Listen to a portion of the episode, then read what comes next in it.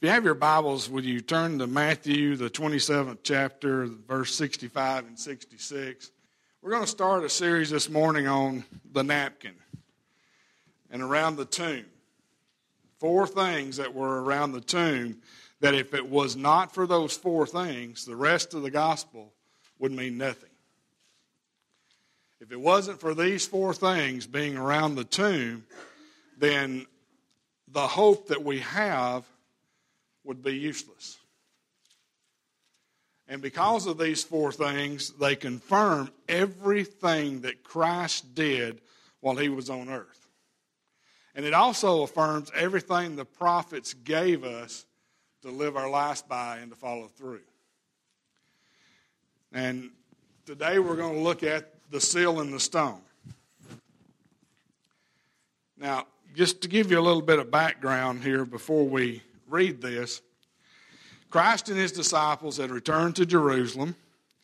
They had had the Passover meal, they had celebrated the very first Lord's Supper, and he announced that he was going to be tr- betrayed by one of the group. And in that same setting, he told Peter, You're going to deny me three times before the cock crows in the morning. Then they left the upper room, and Judas had already left and went to tell the ones that had bought the information from him where he was going to be at. And they went to their favorite place. They went to a garden. And in that garden, they would fellowship and they would pray, and Jesus would teach and he would, would educate them about what was to come.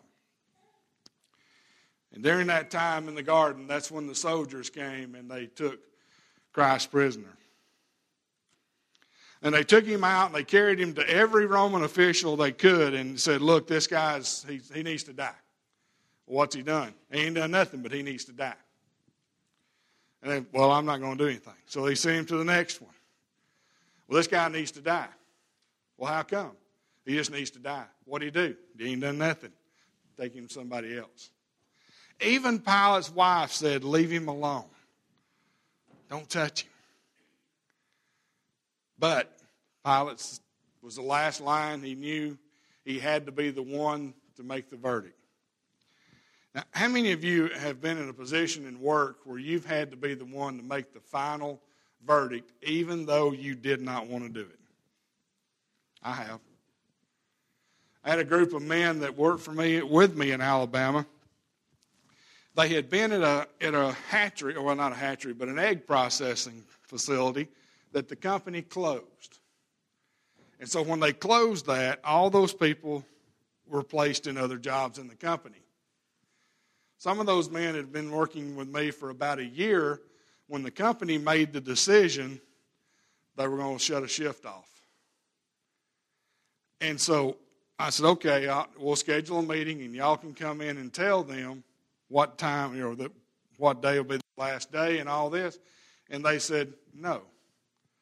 That's your job.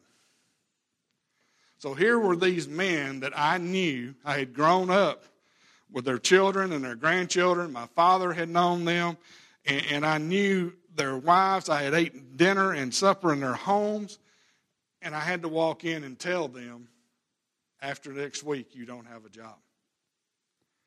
It's not a pleasant thing, it's not an easy thing. So, what did Pilate do? Pilate said, okay, if y'all want him dead, this is what we're going to do. We're going to bring out a criminal and we're going to bring out Christ. And you will decide which one stays and goes, which was customary for the Passover, that they would release a prisoner to go free. Well, most of the time it was somebody who hadn't done a whole lot, hadn't done much, but they brought out this prisoner and then they brought out Christ. And as soon as Christ hit the stage, all those that were sitting out there were yelling, Crucify him! Crucify him! And they said, Well, what about this man? Let him go.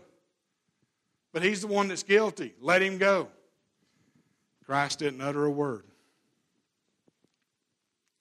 So they take Christ and they take him and they give him to the Roman soldiers and they scourge him. Now, scourging was used with a cat of nine tails, it was a whip that had nine prongs coming off of it.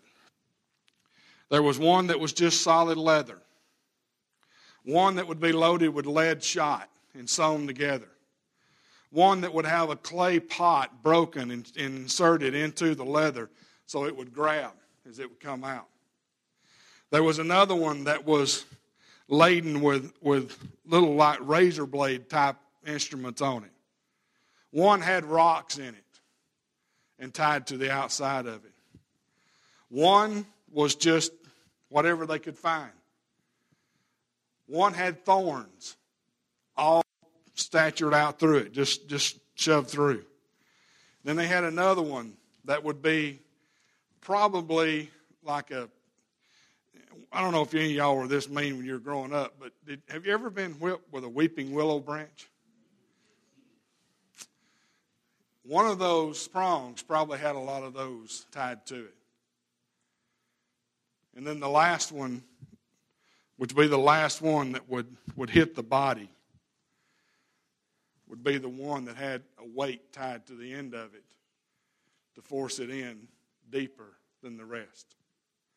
And every time that that cat of nine tails would come down across the back, it would bruise, it would tear, it would rip and shred everything on Christ's back.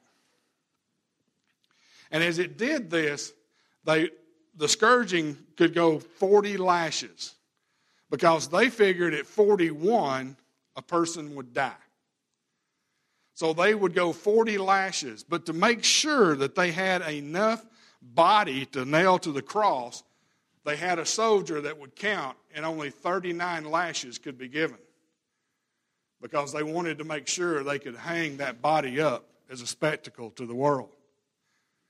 Now, all this had happened to Christ. They took the crown of thorns, two to three inch thistle thorns, and they wove them together and they placed them on his head, and they took a rod and they beat it down so it penetrated into the skin.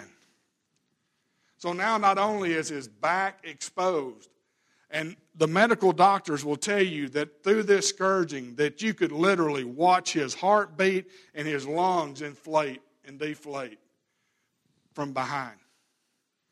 Now he's got this crown of thorns that's been driven in, and, and now there's blood running through his face. And they take over and they put a purple robe around him. Purple was the color of, of majesty. So they took a purple robe and they laid it over on top of him. And this robe was sucked into the blood. And then they laid that cross on his back and they made him carry it up the hill to Golgotha. And what did we learn Wednesday night? Where was that hill? The same place that Abraham was sent to sacrifice Isaac. The same hill. And a ram was found in the thistles to take its place. There was the lamb, our replacement for our punishment, going up that hill. And as they got him up to the top of the hill, they would take and they would, they, they would lay that down and they would lay the person on top. But with Jesus, since he had this, this purple robe on, they literally took that robe that had now dried to the body and they just ripped it off. And then they laid him down. And they began to put nails in his hands and his feet. They put the nails not in the hands like we see the pictures. No, that doesn't hurt. And I mean, that sounds funny, but that really doesn't hurt. Because there's not really a whole lot there. And it'll drive through, it'll deflect off the bone, and it'll go through and find a spot where there's nothing in its way. So if they put them through the hands, when they put them up on the cross, and the weight of their own body started sagging down, that nail would literally pull out from between their fingers and their arms would drop. And that wouldn't be cruel enough and that wouldn't cause enough pain. So they took the nail and they put it here at the base of the hand into the wrist. Take your finger and put it right here and feel those two bones. They drove those nails right there. So when the body started to slide, it was held in place. And then they turned the, to the ankles to the side and they drove them in. And my wife loves this part. You know those knobs right there on top of your foot, you know, that stick out on each side? I call them knobs, and not, she just drives her up a wall. But they would drive those nails through. Then they would turn that over. With them nailed to it, they would flip them over face down, and then they would drive the nails to one side or the other so they would make sure they were hooked into the wood and they would not pull out. Then the body would hang up on the cross for hours sometimes before they would die. The Roman soldiers usually carried what looked like a big sledgehammer or a big, big, painful tool with them, besides the hammer they used to drive the nails with. And at dusk, if the person was still alive, they would break their shins so that it would pull down and their lungs would fill completely full of fluid and they would drown.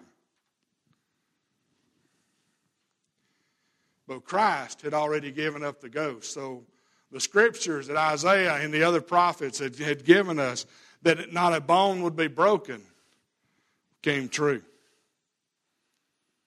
The Roman soldier took and he pierced his side just to see if he was alive or not. He pierced his side and the blood in the water flew, flew out, flown out down to the ground. And then they declared that this person was dead. So they had taken Christ down, and now it is almost sunset on Friday, and they've taken him down and they've wrapped him up in some grave clothes, and they've taken him to a brand new tomb, and they've laid the body in this tomb. And here's where our scripture picks up. The Jewish officials, the Sadducees, the Pharisees, those that had been driven out of the temple that day when Christ went in and said, You've made my father's house a den of thieves instead of a house of prayer. Those people were the ones that were standing out in the crowd yelling, Crucify! Crucify! Well, now they were worried because in John chapter 2, verse 19, Christ said, If you destroy this temple in three days, I'll raise it back up.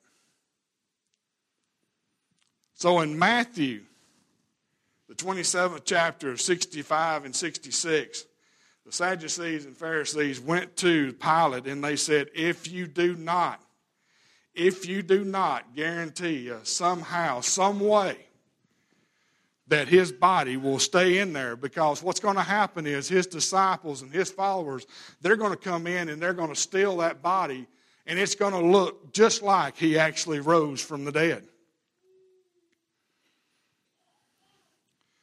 And that is the background for our story this morning, for our, for our talk that we're going to look at at the tomb. So Pilate sent his men out, and he said, Okay, I'm going to give you a guard of soldiers. That's what Pilate told him. I'm going to give you a guard of soldiers. Go and make it as secure as you know how and they went and secured the tomb by sealing it with a seal on the stone and placing the guard. Now, let's talk about the seal for just a minute. Remember a few weeks ago we talked about Daniel and how when Daniel was thrown in the lion's den and they put the stone in front and the king come up and said, "Okay, we you know, we got to make sure he doesn't get out." So they, they sealed the tomb, and he called not only himself, but his other noblemen to come up and put their insignia in the seal to prove that it hadn't been broken. Well, that seal that they used was either mud, clay, or wax. And they would melt it or form it and put it up on the seal. And then they would usually take, if it was a small thing like a letter or a scroll, they would take their ring and they would press it into it and then they would pull it out. And their crest, their seal, their identifying mark would be in that seal. On a tomb such as this, they might have taken the wax or the mud and put it out there and had a large wooden pole with the, the same insignia, and they would implant it into that and then pull it back out. And as it dried and hardened, it was there. And if anybody received that that script, that scroll or that letter or anything that the person had sent them and it was broken, they would know somebody else had been into it and it saw it. Now, we do that today with our postage. We all got that seal. Now, now when I was growing up, you had to take that envelope and you had to go, and you had that glue taste in your mouth for hours. And then you'd take that stamp and you, you oh, it's crooked, you know, and then you straighten. But that's how we seal things. Now, I'm going to be honest with you, and I, want you to be honest with me. How many of you have ever removed the tag from a mattress or pillow? What's that thing say? Do not remove. But we'll tear that thing off because why? I don't want to roll over in the middle of the night and that tag just hitting me in the face. I don't want to stretch my foot out and run across the bottom of the mattress and it get hung between my toes. It ain't fun. But what happens today in our society, in our world, is, is we will take somebody's past life and we will seal them in in their past so hard and so deep that we don't want them to get out. We look at their past and we say, you know what? You know, you used to be this way. We've got people that are willing to serve and willing to be used and would love to be a part of a church family, but we'll seal them in because of something, some small mistake that somebody made in their past, and we can't get over it. We can't. But God can. You see, when man put that seal on that tomb that day, and they said, okay, nobody can break this seal. It's here for a reason. We know that that seal means that only the person that put it on, so only Pilate or one of his designated noblemen could have the authority to go out and break that seal. How many of you have been sealed up today in your past? How many of you have been sealed up for something that you've done in your youth or your childhood? How many of you have been sealed up to the point that people will give you that despairing look as you walk by? They'll make the snide comments or remarks as they see you walk through. I brought up the point Wednesday night about our son Brandon. You know, we were married in February. Brandon was born. At, we were married first of February. Brandon was born at the end of December, and I mean, literally, we had good Southern Baptists going, counting in front of us. And boy, that squeaked in. and, and I have seen people who have come to the altar and they've knelt down and they've prayed and they've accepted Christ into their heart. The saddest story I ever heard was a former pastor saying that a young man had come to the altar and he got down to the altar and he started praying and nobody was there with him. And he was running the revival, so he got up and he went over and he sat, knelt down beside the young man and he asked him what he needed. And the young man said, I, I, I don't know Christ. I want to know him. So the pastor led him in the sinner's prayer, and after he told him the story of Jesus, and the young man accepted Christ. And as he got up, nobody else moved. He went over and got the pastor's hand and said, This young man has accepted Christ. And he said, Uh huh, we understand. And he said, Well, we need to tell him. And he said, Well, Sunday when he comes back and he's shaved and he's got his hair cut and he's got better clothes on, we'll let him announce that. They sealed him up in his past because of the way that he looked. Can you imagine if John the Baptist walked through that back door right now and camel hair, long hair, hadn't had a bath in two or three days other than stepping out in the river? And that wasn't a clean river either. It wasn't a smelling good river. And he walked through that door right now and started tapping you on the shoulder, telling you somebody was coming greater than him. Would you sell him in this morning? How many people do we know that could be serving God and being used by God that have had a past that had an addiction in it? And how many people do we know that could be serving God and loving on people and being useful in the church, but they've got a divorce in their past? Well, I'm going to tell you what God thought about it. Because you see, the first Easter morning, when Mary and Martha and them came to the tomb, and there it was, it was standing wide open. God had shattered that seal that the man had put on it. God said, I don't care what that seal says you are. I don't care where that seal says you've been, and I don't care what that seal says you have in your past. You're now mine. There is not anything in this world that man can put a seal on that God cannot break. There is nothing in this world that God can look down on and see it and not forgive it because his son died on a cross. His son died that that seal could be broken and our homes and our hearts and our families and our churches could be unbarred and do what his plan says do.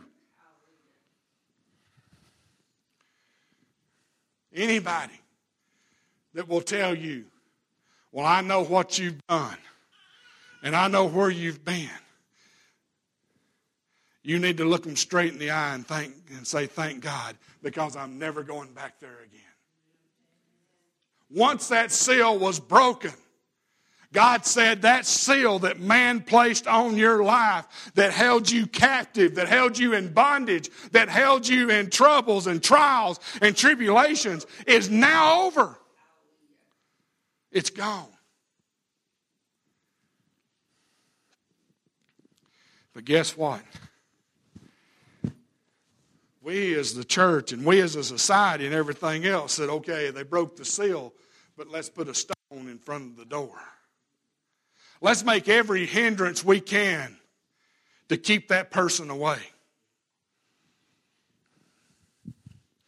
I was kidding Ethel this morning as I walked through, and, and, and I was talking to her as we were coming up this way, and I said, I remember the first time that I ever stood up and gave a sermon, and my mother in the audience, that I didn't have a tie on. She was so embarrassed. Thought, you can't preach without a tie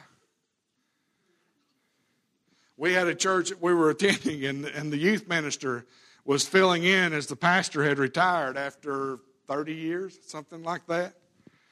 And I was sitting in the choir, and we were sitting up there, and we were looking out, and the youth minister come walking down the center aisle, and the two people in front of me go, "Look at that! He ain't got no tie on. He ain't even got a suit jacket on. What's he trying to represent?" And I leaned down between the two of them and I said, I know. Let's go fire every missionary we've got in every field in the world because they don't have on a suit and tie this morning. I'm going to tell you something. If God can take John the Baptist in camel hair and smelling like he did and use him to proclaim his word, he can use an old country bald headed redneck boy from Alabama to tell you that God loves you. We'll put that stone up there and we'll say, you know what? We've got some legalities we've got to go through before we can use you in the church. We've got some legalities that you've got to climb over and, and around, and you've got to jump this hoop and make sure that you fit in our mold. Wow, we've got an image we want to portray. I, I don't know what image it is. Next Sunday, we're going to talk about the grave clothes, and, and there's a, a part of, this, of the talk that we'll do next Sunday that, that breaks down that image entirely. But as we sit and we look, we'll put stuff out there and we'll say, you know what? We know God can save. We know God can heal. We know God can do this. But if you've done it in your past, you can't be a part of us. We'll look out there and we'll see that stone that's sitting there and we'll say, that's ours. And what we don't want people climbing over that stone is we don't want anybody going over here that might have a little bit different of an idea, that might have a different story than we've got. But that stone not only was meant to keep people from coming in, but it was meant to keep anything from going out. How many rules and regulations have we placed on the church that doesn't allow us to go out? How many have we allowed to be put in place that says we can't go out? When I was a young man growing up, we had teachers that I guess didn't get the memo from somewhere because we still prayed in school. We said Pledge of Allegiance in school. We prayed in every dressing room, every locker room that I've ever played any type of ball in. And generally, we prayed at the end of it after it was through. And now they say you can't do that anymore. I've seen churches that have come out and they've said, okay, we're going to allow the youth to go this far, but no further. I can remember the first time that I ever heard a contemporary Christian song, and, and I was told that's how the devil's going to get the kids out of church. No, no ifs, ands, or buts about it.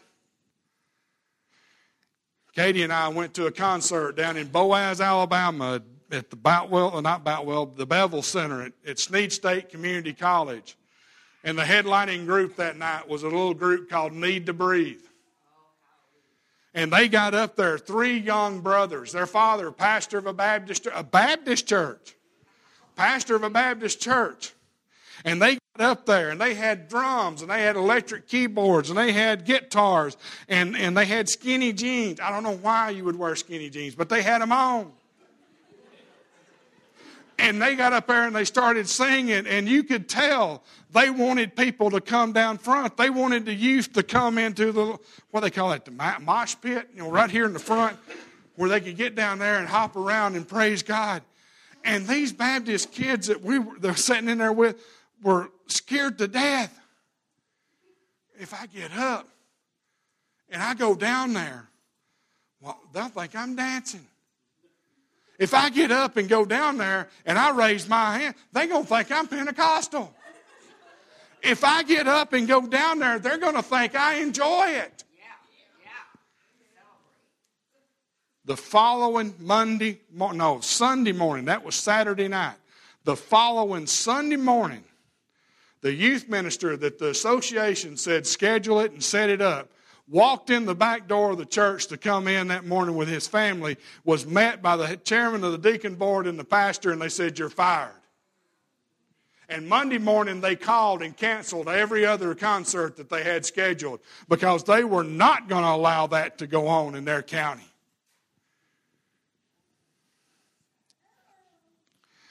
my daughter brought in a thing one day and she said, Dad, I want you to read this.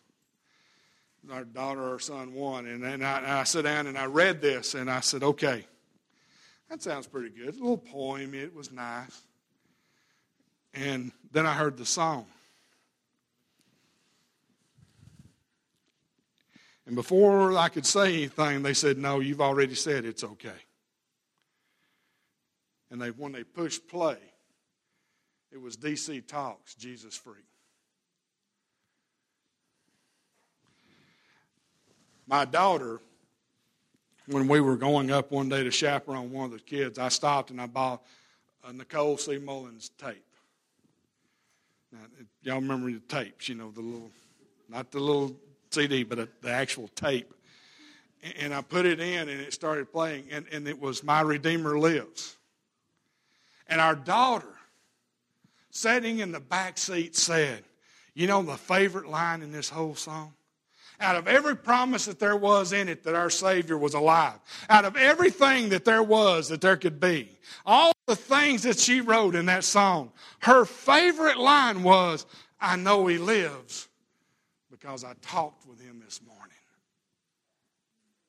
How many times have we sealed in our youth, kept them from talking to God because we've told them, oh, that's not the right way to do it? I've had young people that would sit in front of me and hold their hands and they would look up and they would say, Oh, Papa, I love you so much for your son's saving grace. Not Father. And I've had people say they don't need to call and be disrespectful. They're not. They're talking to God like we ought to talk to God. Open and honest, with no barriers, no seals, nothing rolled in front of us. It's just wide open for us to go and enter into the throne room of God. I've seen families that have been torn apart because that stone was placed there. You can't serve us in our church because your wife did things that's not right. Don't care that she says she was saved over there.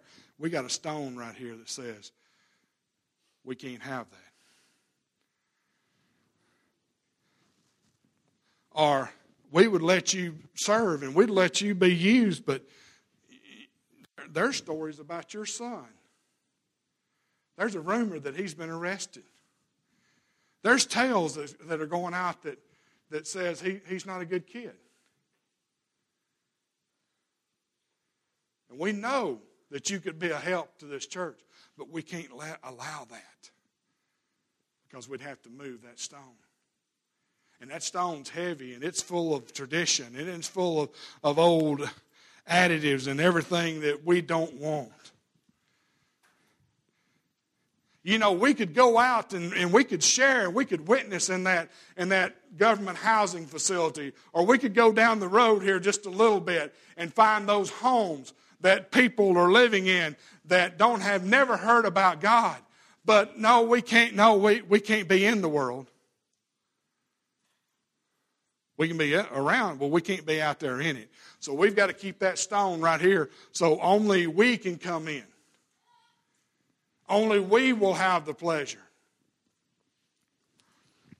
My grandmother used to claim that she was part of a denomination that there was only going to be a set amount of people going to heaven. Every time you talk, oh, I can't do that. I, I belong to this religious group over here, and this is, I can't, you know, whatever. The, the day she was in the hospital and they said, if you don't get this blood transfusion, you're going to die. Now, the next person came in was a social worker. And they said, What is your religious affiliation? She said, I'm Baptist. She could accept it if she was Baptist.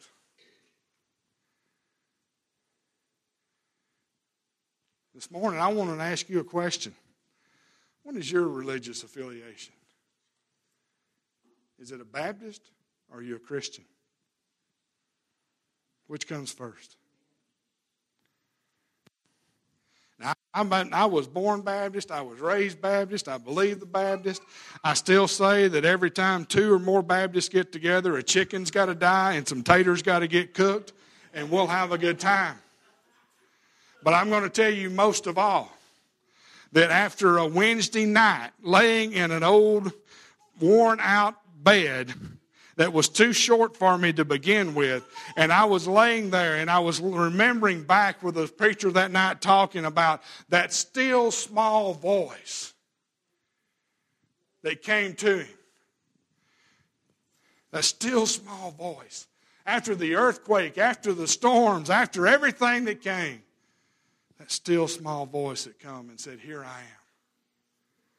That voice came into that bedroom I was in and it said, I'm here. And I said, Good, because I want you.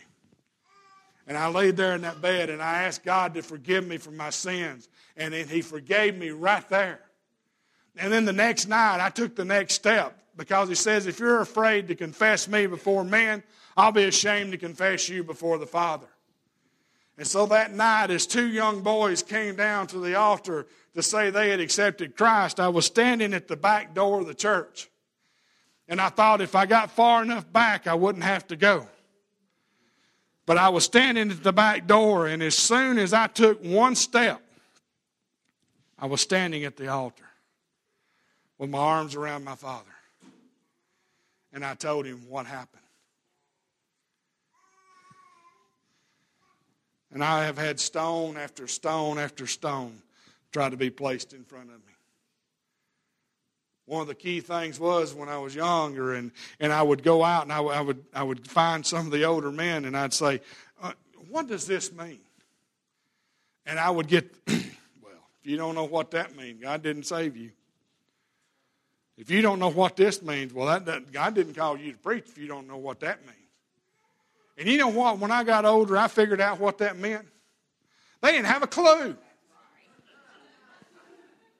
They didn't want to answer it because they didn't know how to answer it. That they would place that stone. If you have ever stumbled in your life, God didn't really save your soul. But He broke that seal.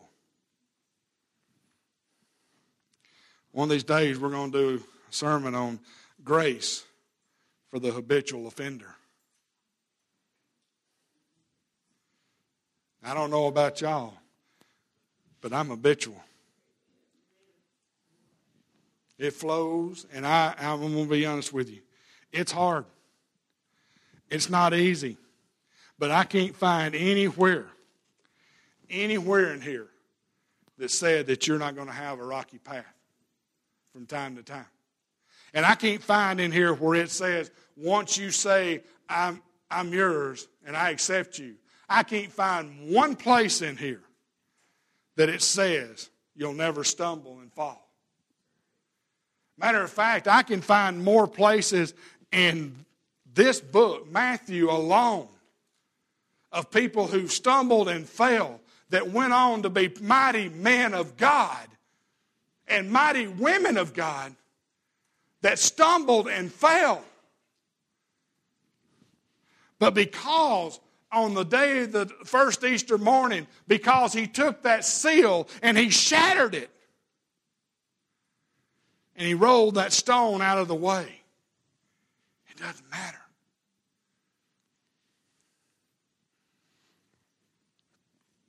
Now, I'm not telling you to go out here and do whatever you want, when you want, and how you want. There's a lot of good Baptists that have thought that's the way that life is. But it's not. But I will tell you, God broke that seal for you and you and me. That we have a way to Him directly. We talked about the tearing down of the curtain a few weeks ago and how it opened up the doorway for us to go directly to Him. Well, you know what? He done the same thing Easter Sunday morning when he rolled that seal out of the way. He gave us a direct shot to him. He didn't bind us up and he didn't keep us hid and he didn't tell us you've got to follow men's rules. He said you've got to follow my rules. We'll complicate it. We'll stretch it out. We'll string it out. We'll do everything under our power to make it as hard as we can. This morning, as our singers get ready to come up, one Thursday night, I came back in and we, and my cousin had went and done a youth group meeting down by the side of the lake. And as we came back in, we were met at the door and they were, what are we going to do? The pastor's not here and there's children wanting to know about God, wanting to be saved.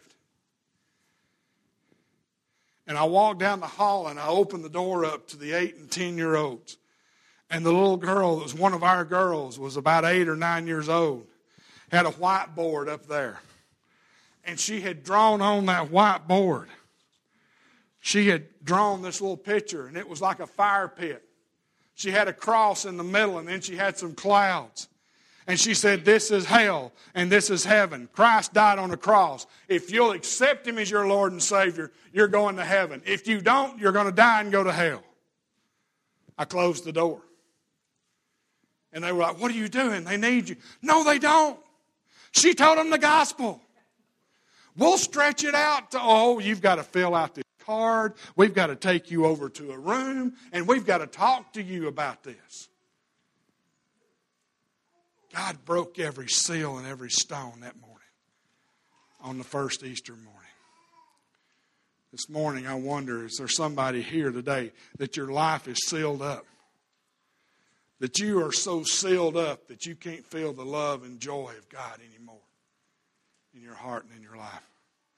Has there been a stone or a boulder or something placed in front of you that's keeping you from going in and receiving that? This morning, these altars are open and, and the pews are open. And if nobody else will come pray with you, I will. But God loves you enough that He broke every barrier and every seal down to get to you. Father, we just ask this morning, Lord, that, Father, that if someone has been sealed in, Father, someone's been locked out, pushed away, turned away, rejected, Lord, Father, we just pray and ask it right now. This is the hour, Lord, that they would come and accept you. Father, let that seal be broken in their heart and in their life. Father, let them know that you can use them no matter what the world says. And Father, we just thank you so much for your loving grace and mercy that you provided a way for us every step of the way we go. It's in your holy name we pray. Amen.